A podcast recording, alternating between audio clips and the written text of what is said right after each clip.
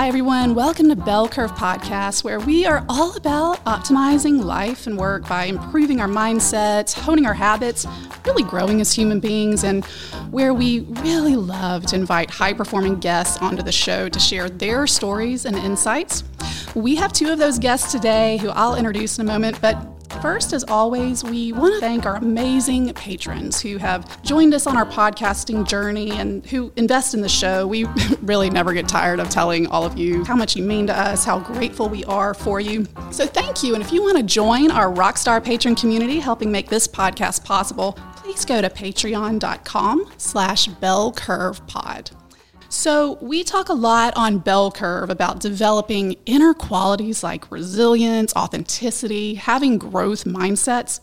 And it's pretty striking when you think about it. Pretty much everyone in the world has had their inner qualities tested at the same time this year. In twenty twenty, the year of covid nineteen, certainly we've all experienced different challenges, but I can't imagine there's anyone listening who hasn't been stretched in some way this year.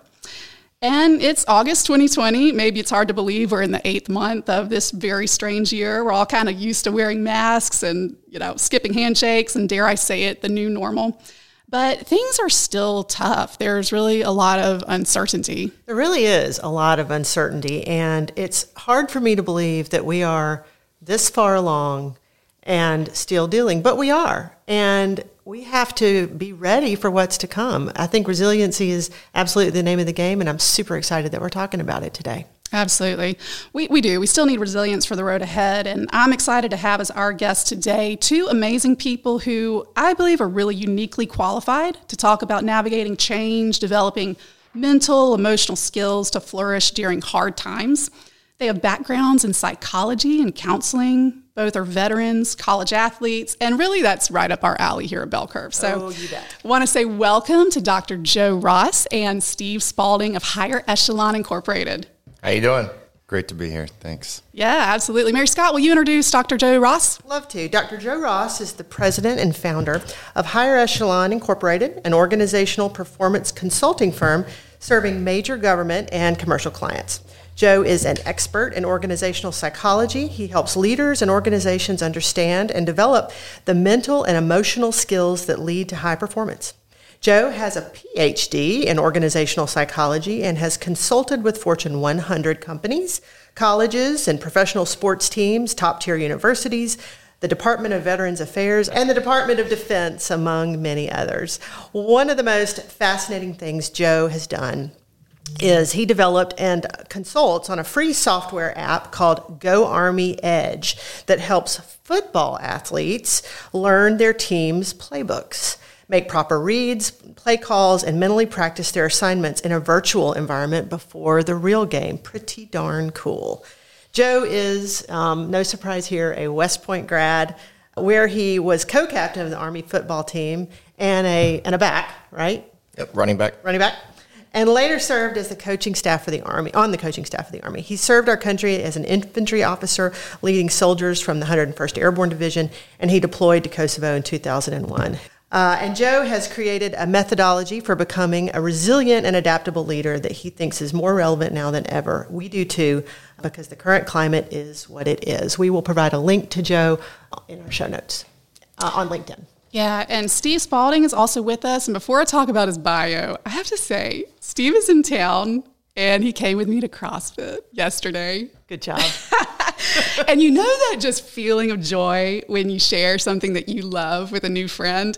But I have to say, I was kind of like, okay, this is going to be really hard, Steve. Did you bring your water? And, you know, you have snacks? And I was dying. I like, I ran in after the workout, and I fell on the floor dramatically. It just, and he he's kind of like jogs in. He's he's fine. I'm like, you okay, Steve? He's like, oh, yeah. Yeah, I'm good. I'm like, you West Point grad, you athlete, get out of here.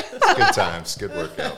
But Steve is the director of business development at Higher Echelon. He has twenty-five years of human behavior, leadership, coaching, development experience. He graduated in the top twenty percent of his class at West Point with a degree in systems engineering and human factors engineering, where he also played varsity football. He holds a master's degree in clinical mental health from Antioch University, New England. Steve is also a veteran as an Airborne Ranger qualified armor officer. He deployed with the first Cavalry Division to Iraq in an escalating security effort. And after leaving the military, he spent time as a procurement officer in telecommunications before serving the next twelve years mentoring, coaching, training college students in faith-based nonprofit organizations in Texas and at Dartmouth College. He worked as the assistant athletic director for leadership at Dartmouth and built out what became the program Dartmouth Peak Performance. Steve's leadership coaching made significant direct contributions to seven Ivy League titles and a summer program known as DRIVE that was recognized as the leading experiential leadership program at the college and continues to this day at Dartmouth. Steve has also built a profitable executive search firm, and I'm getting to know what an incredible guy he is with a heart for people. So, Steve and Joe, thinking about your backgrounds in sports and service to our country and business, tell us your personal whys for focusing on these social, emotional skills, mindsets. Why is that important to you, and when have you seen those skill sets be tested? So this is Joe here. Uh, so my personal why, and you know, I talk about this a lot, is uh, to be a trusted partner in organizational excellence and really connecting people, processes, and technology. But it's to constantly and deliberately to learn, grow, and adapt to lead, right? So that's that's the why. And then how do you go into those organizations to do it? And you know, I really and I developed my why really over the last twenty-five years. So I, I think I'm very fortunate, you know, to be the president of Higher Echelon because you know I get to apply my experiences from West Point. As a football player, my engineering degree, I get to apply experiences as an infantry officer, as a sports psychologist when I taught at West Point, as a football coach, and all those different experiences come together for this job. And uh, because it takes all those kind of experiences to really be a trusted partner to other people to navigate a chaotic, complex world that we live in. Well, I want to dig into that a little bit. Is, are there any stories that come to mind that you know, maybe someone thinks, okay, well, I wasn't a veteran, but I want whatever those hard experiences gave someone like you. How do you how do you translate that to, to people who want to build resiliency, want to be adaptable, want to ad- adapt to our hard situation right now? What are some of those skills and how do we get there? Yeah, I don't think it's the experiences that drive resilience. I think it's the mental attributes that you apply to the situation. Right, so resiliency is about attacking the situation, not getting not getting punched in the face, but punching the situation. And um, you do that with your your mental approach. So, are you hunting the good stuff every single day? There's something good every single day. Are you, are you actually going to hunt it, or are you just going to tolerate? Are you just going to accept what's coming to you? Are you deliberately breathing with a rhythmic pattern? And I and I think breathing is one of the most powerful things that you can do. Uh, to help become resilient. I'm breathing right I know, now. We're all sitting up straighter and going, yeah. mm. breathe, breathe. Maybe that was well, my problem last night at CrossFit. I wasn't breathing. Go ahead, keep going. And, and that's the power, right? Breathing is a powerful tool that we we own, right? You have mm. to do it. But there's Never a way. Never has that been more important than now. Breathe yeah. deeply. Yes. And, and when you not just deep, breathe deeply, it's a rhythmic mm-hmm. breathing. You know, four seconds in, four seconds out, or two seconds in, mm. two seconds out. And what it does is it puts the parasympathetic and the sympathetic nervous system in harmony. Mm. And when they're in harmony, you are at a place in your mind and emotions to perform at the best you, right? And just that simple technique, right? And then the next couple of things you can do, routines. There's lots of things you can do just to help set yourself up to deal with, you know, an adverse situation. And that's all mental. That's all emotional. It has nothing to do with the experience. We talk a lot about how sometimes you can't help. You you just, you're going to go to a, a seven or an eight emotionally, but it's within our control not to take yourself to the ten or lash out or or show that you're upset or, you know, challenged at that moment. How, how what are your tips for for people to to kind of modulate that emotional range that, that is going to happen? We're humans. Yeah, and I think it's okay. I think it's okay to go to a ten. Uh, sometimes you just need it, right? And you have to accept the situation, and you have to see what's controllable and what's not controllable. You know, if it's a, an important situation to you and you can control it, and you want to go to a ten, then, then do it because you can control it and bring it back. So right? When I burst into tears because Huntsville City Schools is going virtual this fall, you know, is that okay?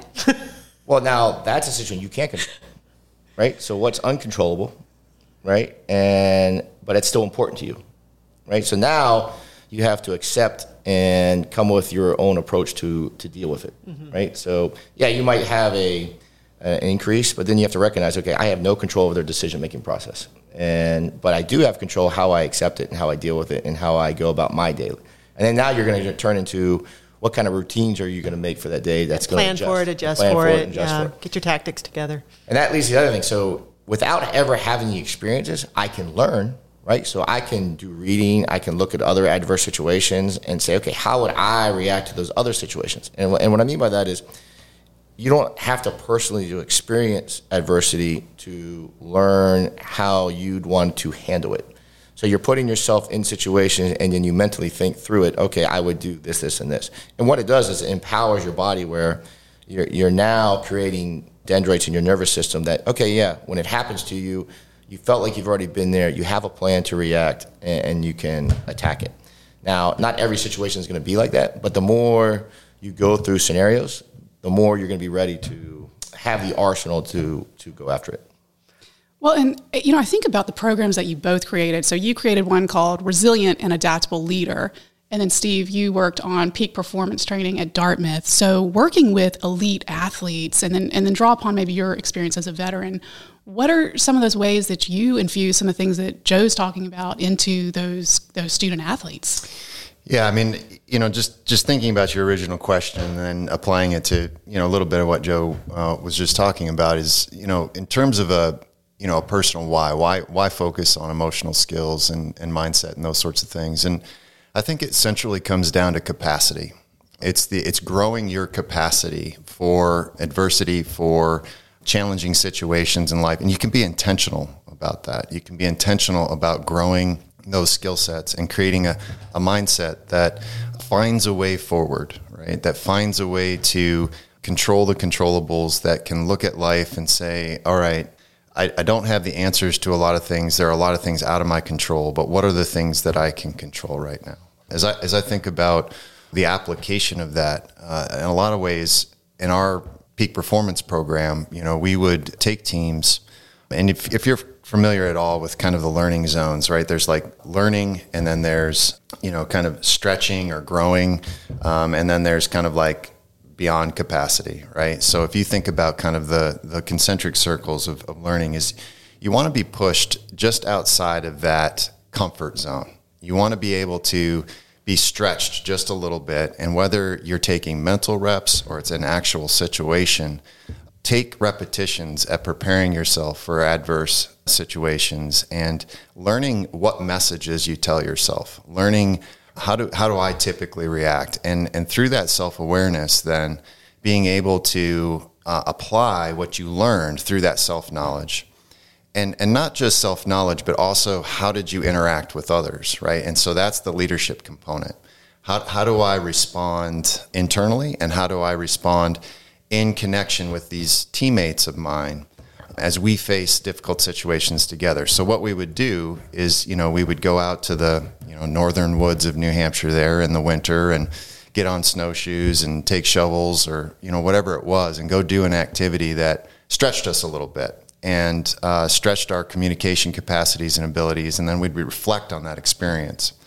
And, you know, reflection is a key skill to growing through things. You can, you can just kind of go through the day, or you can learn from the day, right? Did we? Did you just get through practice, or did you get something from it, right? And I think that's that's an opportunity that's available to all of us, really, day to day. Um, did you just get through today, or did you get something from it? Steve, I want to talk to you about a little bit more about that idea. When I was in the Air Force, we were we were transitioning from Seven Habits, Covey's Seven Habits of Highly Effective People. We were that was kind of the, the personal development Uh, schema that was being used. And then we had started to transition to the resiliency training. And I, I, nothing wrong with Seven Habits. I like Covey, but I always felt like the resiliency training was more applicable. And one of the things that I've thought about a lot is resiliency training is often thought of as this like climb a mountain or, you know, I don't know, these like hike the Appalachian Trail or do these huge, enormous things and do them by yourself. You know, and that's kind of the idea that we get. I don't think it works like that. What do you think? Yeah, I mean, I think you hit on it. You know, first and foremost, you know, we have to understand what is resiliency. Uh, and if you just look at the word itself, if you look at the concept, really it's it's it's not, like you said, the hyper tough ultra marathon type stuff. It it's the ability to bounce back. Mm. Resili- from whatever. Yeah, from mm. whatever. Yeah. yeah, resiliency is from a, yesterday. That's right. Yeah, exactly. From the dessert I had last night. Exactly. Right. And it maybe not take two weeks to get there. That's it. Right. Yeah. Yeah, yeah. Exactly. Yeah. And so, you know, how how well can you recover? You know, after you throw your glasses on the ground after a hard workout and you get up breathing heavy. And um, but no, it really is resilience. Resilience is, is is simply about that. And we have a little magnet on our fridge that says sometimes courage is just the ability to get up and say, I'll, I'll try again tomorrow. Mm-hmm. And if if you think about kind of how how can I be resilient? You know, how can I build resilience? You really have to consider a couple of things. One is, where is my source of strength? All right. Is my source of strength myself? Is it outside of myself? And one of the things that, that I learned in, in being in context, both as a veteran, military-wise, in sports and athletics, was I was always in the context of a team. I was always in the context of others around yeah, me. Yeah. And when I when I went to Dartmouth and when I did a lot of survival training on my own, I found myself out there in the Canadian wilderness, isolated, alone, for long periods of time. And and when you're alone, the game changes. It really changes. What happens inside your mind when you realize you, you're it? And and for the first time, being in a space where it was like, okay, I don't have people around me. And you recognize, I recognized in that moment how important community is, how important it is to just know that you've got somebody beside you that's got your back.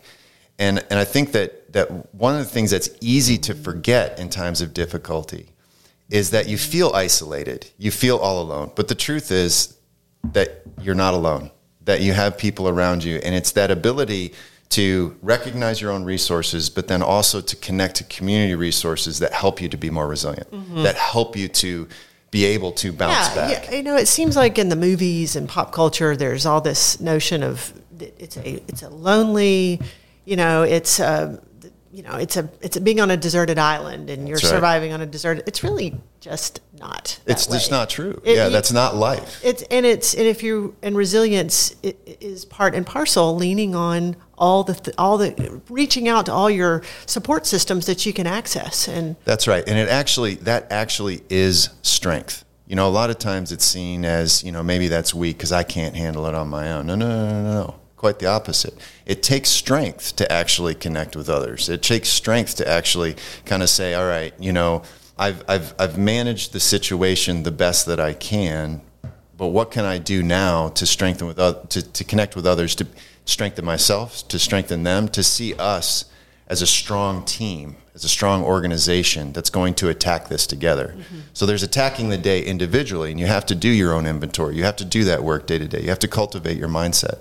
But then you have to translate that. You have to take that next step to thinking about, okay, what resources do I have around me? How can I build the team today? Mm-hmm. Or do I need others around me to help me maybe today? Because we're not always on our A game. Well, and I want to talk to Joe here about how we bring that into organizations, because I feel like that resiliency is sort of a, it's becoming a catchword. It's getting to be used quite often, especially in twenty twenty. But you were talking about this long before it was trendy. You have developed a program, you've been focusing on on these skills, and I feel like maybe a decade ago, maybe longer, it used to be easy for organizations to relegate these skills sort of the soft skill, nice to have but not necessary category.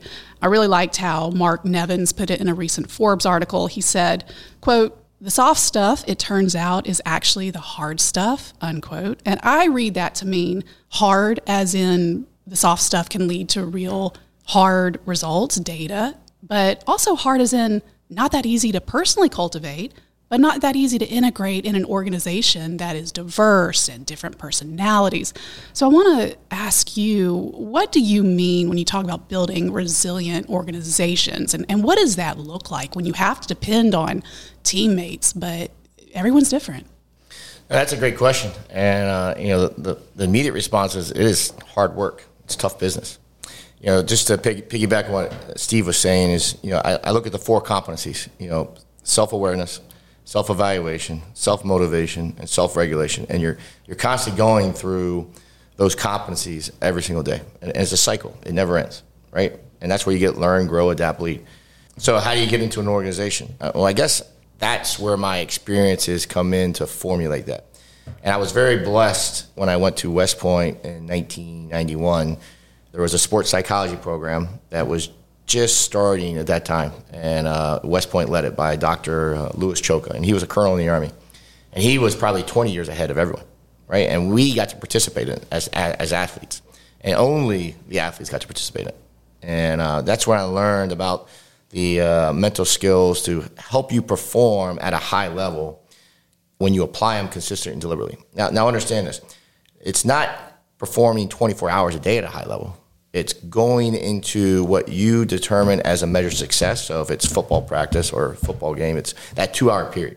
Or if it's going into a test, or if it's going into whatever you're doing, but you're in and out, in and out, in and out. Now, I say I learned it there, formulated it. But really, and this is where I think it's amazing when I start talking to organizations. When we start talking to them, everyone has experienced this, and everyone has gone through an experience in their life where they were doing the right things. They just didn't recognize they were doing the right things. So now back back go farther. I learned those skills really from my mom hmm. and my dad and my coaches. And when I started hearing Doctor Choka talking, I was like, oh, I know, I already do this. I just didn't realize I was doing it. Then you start deliberately and consistently doing it.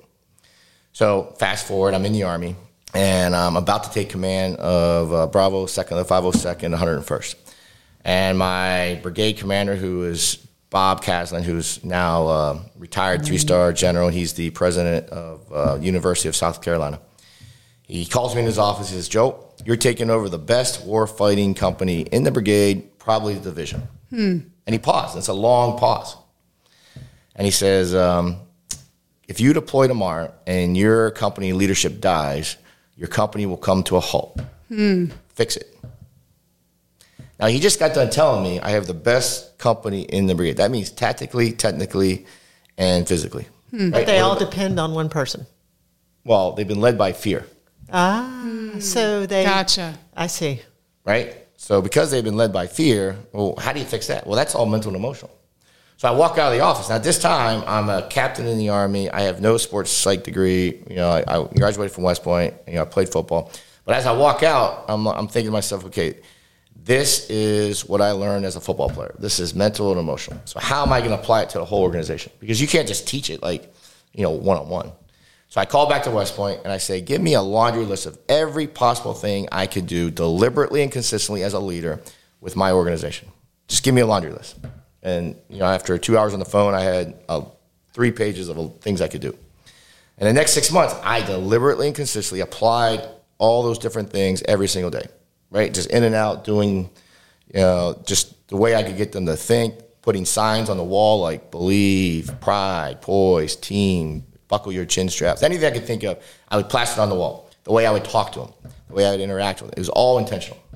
Now, they had no clue, clue what I was doing. So this is where I say it's hard, right? Because now they think Captain Ross is crazy. Captain Ross is supposed to be a football coach. Who, who is this guy? Like, yeah. he's, he's talking to us in different ways, and he's having us do different things. I literally have them sit down on the gravel and close their eyes and breathe in and out, because that was one of the things. I'd have them visualize what they were about to do. And I'm telling you, those, those six months were miserable for me. It was the hardest leadership challenge I ever went through in my life. And I wanted to quit. I was like, man, this stinks. I'm like, how am I going to get through these guys? And uh, finally, just one day, the light bulb went off. And I think it was because we were doing a training exercise, uh, and we were getting ready to deploy. And um, we were terrible. So it's called enter building, clear room. So one of the hardest things you have to do in the Army is enter building. Bad guys are in the building. You got to clear it. And uh, during training, it was bad. So I say, hey, guys, sit down in the gravel. I had them close their eyes. And all I did was read them their standard operating procedures. And I said, just visualize yourself doing it. Mm-hmm. Now go back and do it again. And what they saw is their performance went from a three to a ten, like that. Well, that's the power of visualization when you control it. And what happened was they just, they never questioned anything I told them after that. They just bought it, but they started doing it. They started mimicking me. So now they're deliberate in their attentions. They're deliberate in how they breathe. They're deliberate in how they visualize. They're deliberate in how they set their routines. They're deliberate in how they plan, right? And then we deploy. And part of, so when we deployed, you know, our unit, you know, we were, you know, that first month, you know, everyone was kind of calm, calm, but, you know, uh, we had a routine. We called it the Dirty Dozen. Four days you were going to do the interdict mission. Interdict means you're going to go fight the enemy. Four days you're going to do a security mission. You're going to be with the town people, talking to the mayors, talking to the town people, and, you know, got, trying to get intel. And then four days where you got to take care of your equipment. And then I told them, okay, out of those twelve days, you get one day off. But squad leaders, you control how you, your people get your one day off. So we're we're following our plan. And within two minutes, I'm starting to get my butt chewed by our higher our higher headquarters, like, hey, you guys aren't doing enough. You guys aren't finding enough. While everyone else out is just beating the bushes, and they're they're going one hundred miles per hour. And I go into my uh, platoon leaders and my platoon sergeant, and this is where I definitely knew they got it.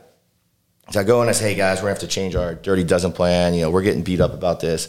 They want us to be out there more. And they all, to a man, looked at me. He's like, Captain Ross, you told us if we're deliberate and consistent with what we're doing, it'll all work out. Why are we going to go against this now? Like, mm. they're now attacking me, right? They bought in. Oh, yeah. And I'm like, all right, you're right. We're going to stay with it. And I, and I get my butt chewed. But what happened was all those other units hit a cliff, and they mm. fell off because they didn't. They didn't evaluate. They weren't aware. They weren't aware of their emotions. They weren't aware of their energy. They weren't aware of their effort. They weren't aware of any of that stuff. And they hit. They basically hit a wall. And our company just excelled. So after seven months, you know, a brigade effort. So you're talking about eight companies. We're one of those eighth. The whole brigade caught eight hundred insurgents. Hmm. My one company caught five hundred. Wow. Like two guys in the top.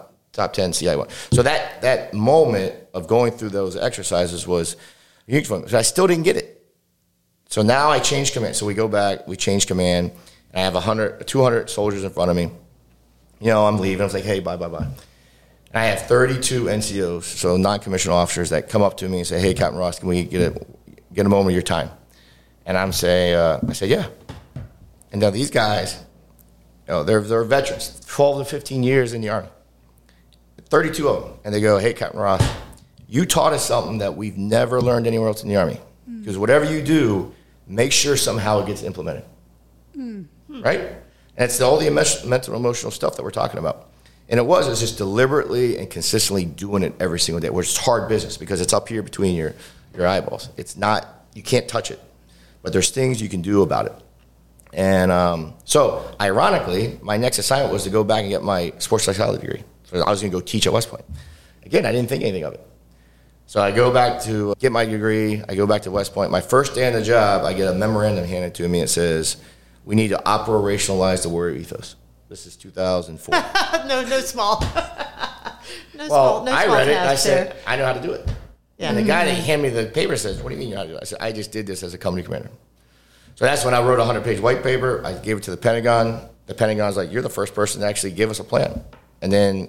the rest was born. So my basically my career work has been from experiences that I learned from my mom and dad to football to that challenge of applying it to organizations.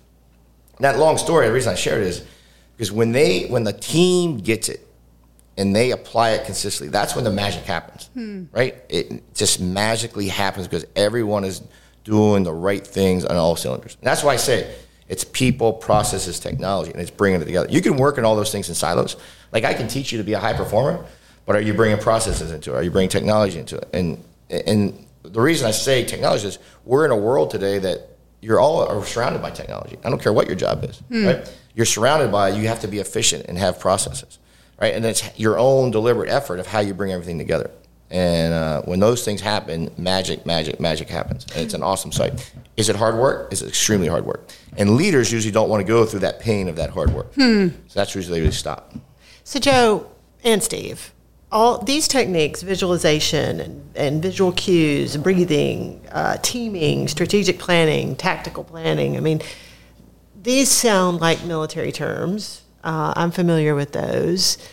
How does that translate to a mom at home with three kids in the trenches? How does that translate to maybe a, a professional uh, woman who is taking some time off to raise kids but is looped into the P T A and the, and the church groups and the philanthropic groups and is basically becoming a full-time, you know, volunteer? And And, you know, I mean, that these are, our listeners are called curvies. Our curvies, our curvies need to understand how this translates to their world. Yeah. I mean, so, you know, just um, having spent really twenty years in, in nonprofit agencies and raising support and, and being in situations where our family was, was really trying to, to serve others for a large portion of our experience, you know, it, it did create a, a unique set of challenges. And, you know, as I, as I think about kind of, you know, a difficult situation in the midst of all of that, we were transitioning between one nonprofit organization to another. And there was a period there where it was difficult to know how I was going to be able to provide for our family, how this was going to come together to enable us to take that next step into that next phase and be able to continue essentially the mission that I believe that, you know, we were given. I know mission's a military term, but, you know, what was the next step? And it was in that time period where I was really, really having a hard time, like every morning, really just kind of bone crushing difficulty and anxiety. Heavy weight on you. Yeah, heavy weight, you know, and, and, and everybody, uh, military, uh, right. executive, per person going to the office, mom of two, three, four, five. I mean, everybody deals with those where you're, you're just, you're, it feels heavy. Right. And in that moment, you know, in that Marriages. time, right. In the marriage, right. In, in that transition time. And, you know, I've experienced a, a few of them, but, you know, what became important, and I had a good friend who was an Australian para-jumper. He's, he used to jump into waves to help save people and stuff. And we were hanging out at the time, and, and you know, he said to me, uh, come to the pool, mate. I'll teach you how to swim. And I said, uh, all right, I guess I'll go learn how to swim. And so and so I would get up at four thirty each morning and go throw up in the pool. And uh, and he would say, uh, look at the Ranger throwing up in the pool, right? Every morning for about six months. And, and over the course of time, I learned how to swim. And then he said, hey, why don't we do a half Ironman? And I said, okay. So so I did this half Ironman. And a month later, I did another one, which was probably the, the worst choice I'd ever made in my life because I didn't work out again for another eight no months. No wonder you out-exercised, oh, Rachel. Yeah. He's, right. like, he's like, whatever. Right, right. But, but the, the, the, the thing that that helped Next me time. do is... in a in a very, very difficult period, in a very difficult phase of, of our of our family's life, was I, I was finding a way forward. Each day I, I would get up in that four thirty at the pool with my buddy was about finding a way forward. It was about taking that next step. And, you know, we're talking about mental, emotional skills here, but, you know, we're mind, body, soul, spirit. We're connected beings. And I and I think the thing that is important to recognize as well in moments like that is, am I getting enough sleep? You know, am I, am I eating? Am I exercising? Am I doing the things that I need to do to just kind of, again, create the capacity, right? To, to have that awareness, to have that self-regulation. Cause there are times in life that get very, very difficult. And again, that isolating experience that we're talking about, what do I need today to find a way forward? And, and you know, it's if you're not leading a, a company into combat, uh, okay, it, it's that's not the situation that you're in. You're, you're a single mom with three kids, and you're trying to figure out how to do the laundry and move forward that day. Well, what what what's finding a way today? Yeah, and I, and I would add, so earlier I said, when we're teaching this stuff to organizations, there's a light bulb moment that they always goes off with everyone because they reflect on their own lives. So the key concept for the resilient adaptive leader is, you know, lead yourself. And leading yourself is a, among the right principles of, like I talked about, self-awareness, self-evaluation, self-regulation, self-motivation. But then once you do it, you're living those habits. And then that's that enables you to influence others. So now how's that apply to a mom? Well, I just look at my the way I was raised by my mom and my dad. So I'm the youngest of six. I have a twin brother. My mom, when I was five, was in Johns Hopkins Hospital because she had a large tumor in her stomach. She almost died, and uh, but she recovered from it. And uh, when I was six years old, she decided to go back and get her nursing degree. You know, because she grew up in the era that uh, her parents said, "Oh, you don't need a degree. You know, just uh, you can be a secretary." Need an M R S. Right, so she did. So my mom got her nursing degree, her her associates, and she uh, she'd do that during the day, and then she'd work from three to eleven, and my dad would work from you know six to three. But she didn't just get her associate's degree; she she got her bachelor's, and then she got her master's. And then by the time I graduated college, she got another master's in administration. So mm. lifelong learning was applied. Okay, so that's one example. Then I remember when I was six years old, laying in bed, and she'd say, man, Joes, Joes are great in the world. Look at Joe Montana. Look at Joe Namath. Look at, so she's telling me how to visualize. She's like, mm. hey, just just dream big. You can do anything. And she'd make comments like, what the mind believes, the body can achieve. Where there's a will, there's an A, or a way. And just things like that, right? So she was leading by example every single day. She would she would go and exercise an hour a day. Uh, you, I, she'd get home from work at eleven o'clock, and you would see her studying until two o'clock in the morning. But she still would have time to help you with your homework. Now, was that hard? Yeah, it was dang, dang hard, right? Because she's doing all those things, but she's leading the right way. She's being consistent with what she's doing, and you just watch it and you observe it. And as a young boy and a young man, I was like, I, I, want, I used to remind my mom, like, hey, if she said I can do it, then I can do it, right? She says to relax and take a deep breath, then all right, I'm going to relax and take a deep breath. So, so that was my point where as I got older and I started learning the science behind it, mm-hmm. I was like, this is ingrained in me because my mom has led this way her whole life, and as a kid I started doing it, you know, myself, and it just becomes easy. Now you might say, okay, what about the, the parents that own that? Well, that's where the control comes in. You have the control to say what you want to your kid, and if you want to have them dream big, then dream big. If you want to be deliberate with your actions, you can be deliberate with your actions. And um, is it easy? No, it's not easy at all, but it can be done. So wherever you are, whatever you're doing, whatever your situation is, you can apply these principles. Yeah, and, and I still remember my mom. She'd always take an hour nap before she went to work. That's that's energy, right? She was deliberate with, hey, I'm going to take an hour nap so I have energy to, to go to work, right? Very deliberate with her actions. Now, she had no clue she was following these principles of high performance and organizational that we're talking about, but she was. She lived it. And I learned all those things from my mother, right, without knowing what it was.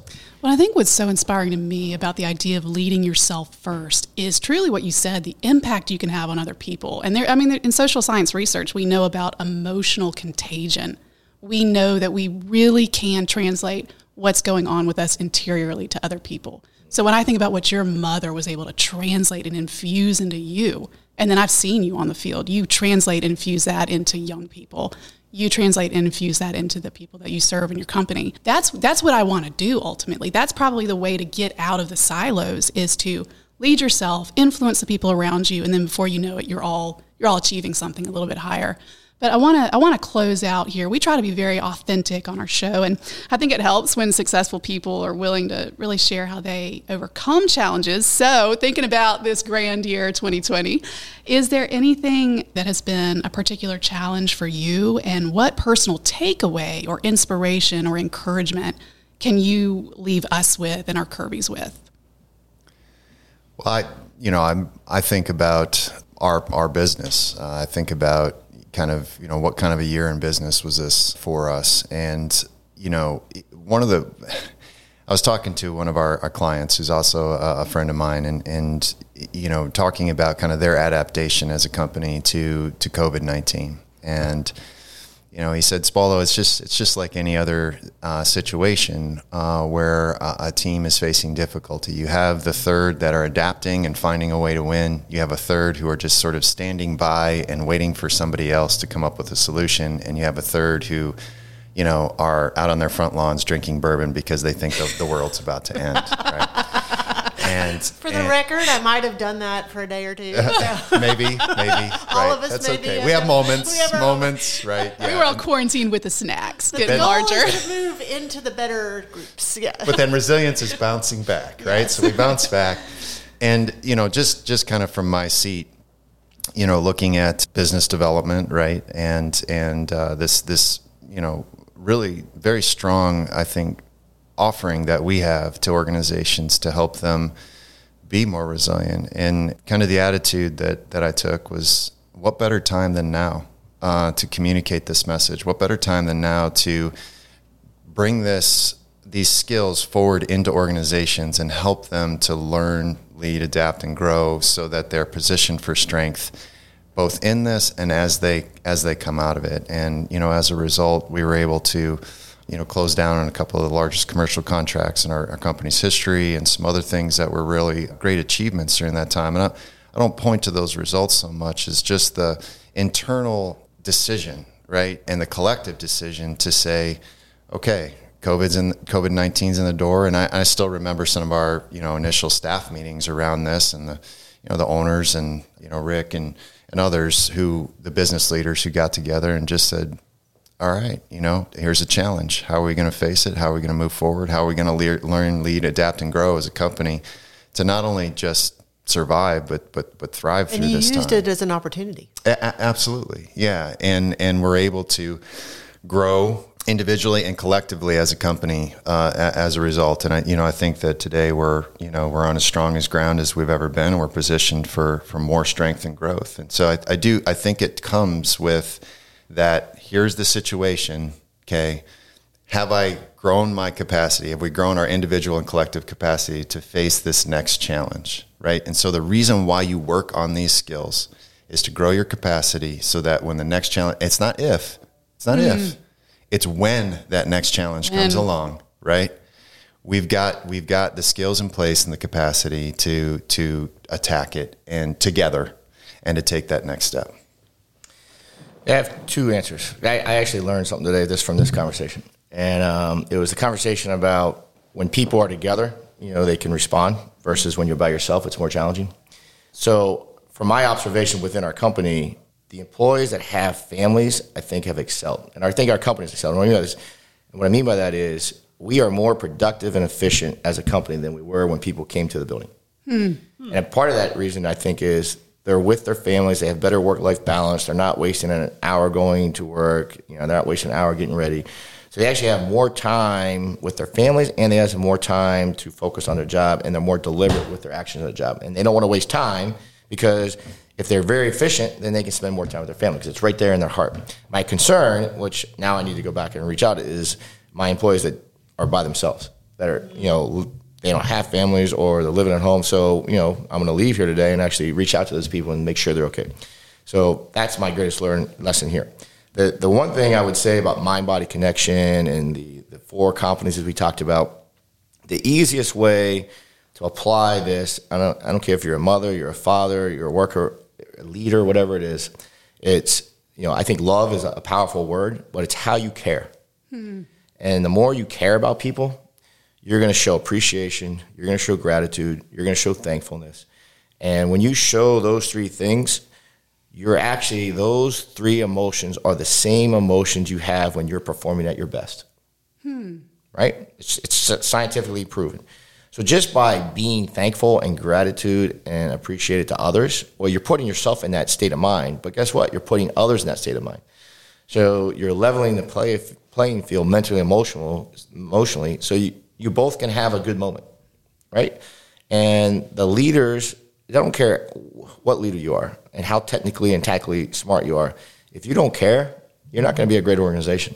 The leaders that care, they have a superb organization because they're putting everyone in the right state of mind, right? And you can do it at home as a, a mom or a dad with your, your your kids. It's just how you talk to them.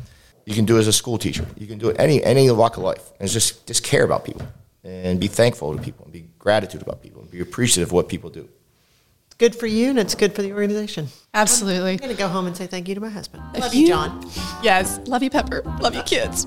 If you want more insights and secrets about human performance psychology and how that works in organizations and in life, if you want to know more about what Joe and Steve and everybody at Higher Echelon does, you can connect with Higher Echelon at their website, higher echelon dot com, and on LinkedIn and Facebook at Higher Echelon Incorporated. Also, one of their amazing executive coaches, Doctor Eric Bean, has a podcast too. It's called Coaching Through Stories, and you can find that wherever you download podcasts. Thank you both so much for your insights today. I'm just blessed and touched. Really appreciate you being here. Thank you. Great to be here. Thank you. As always, thank you for listening. We value you. We hope you are managing all the challenges in your life and work with adaptability and resilience. And we hope you'll connect with us on Facebook and Instagram at Bell Curve Pod. And consider leaving us a review on your favorite podcasting platform. It really helps. See you next time.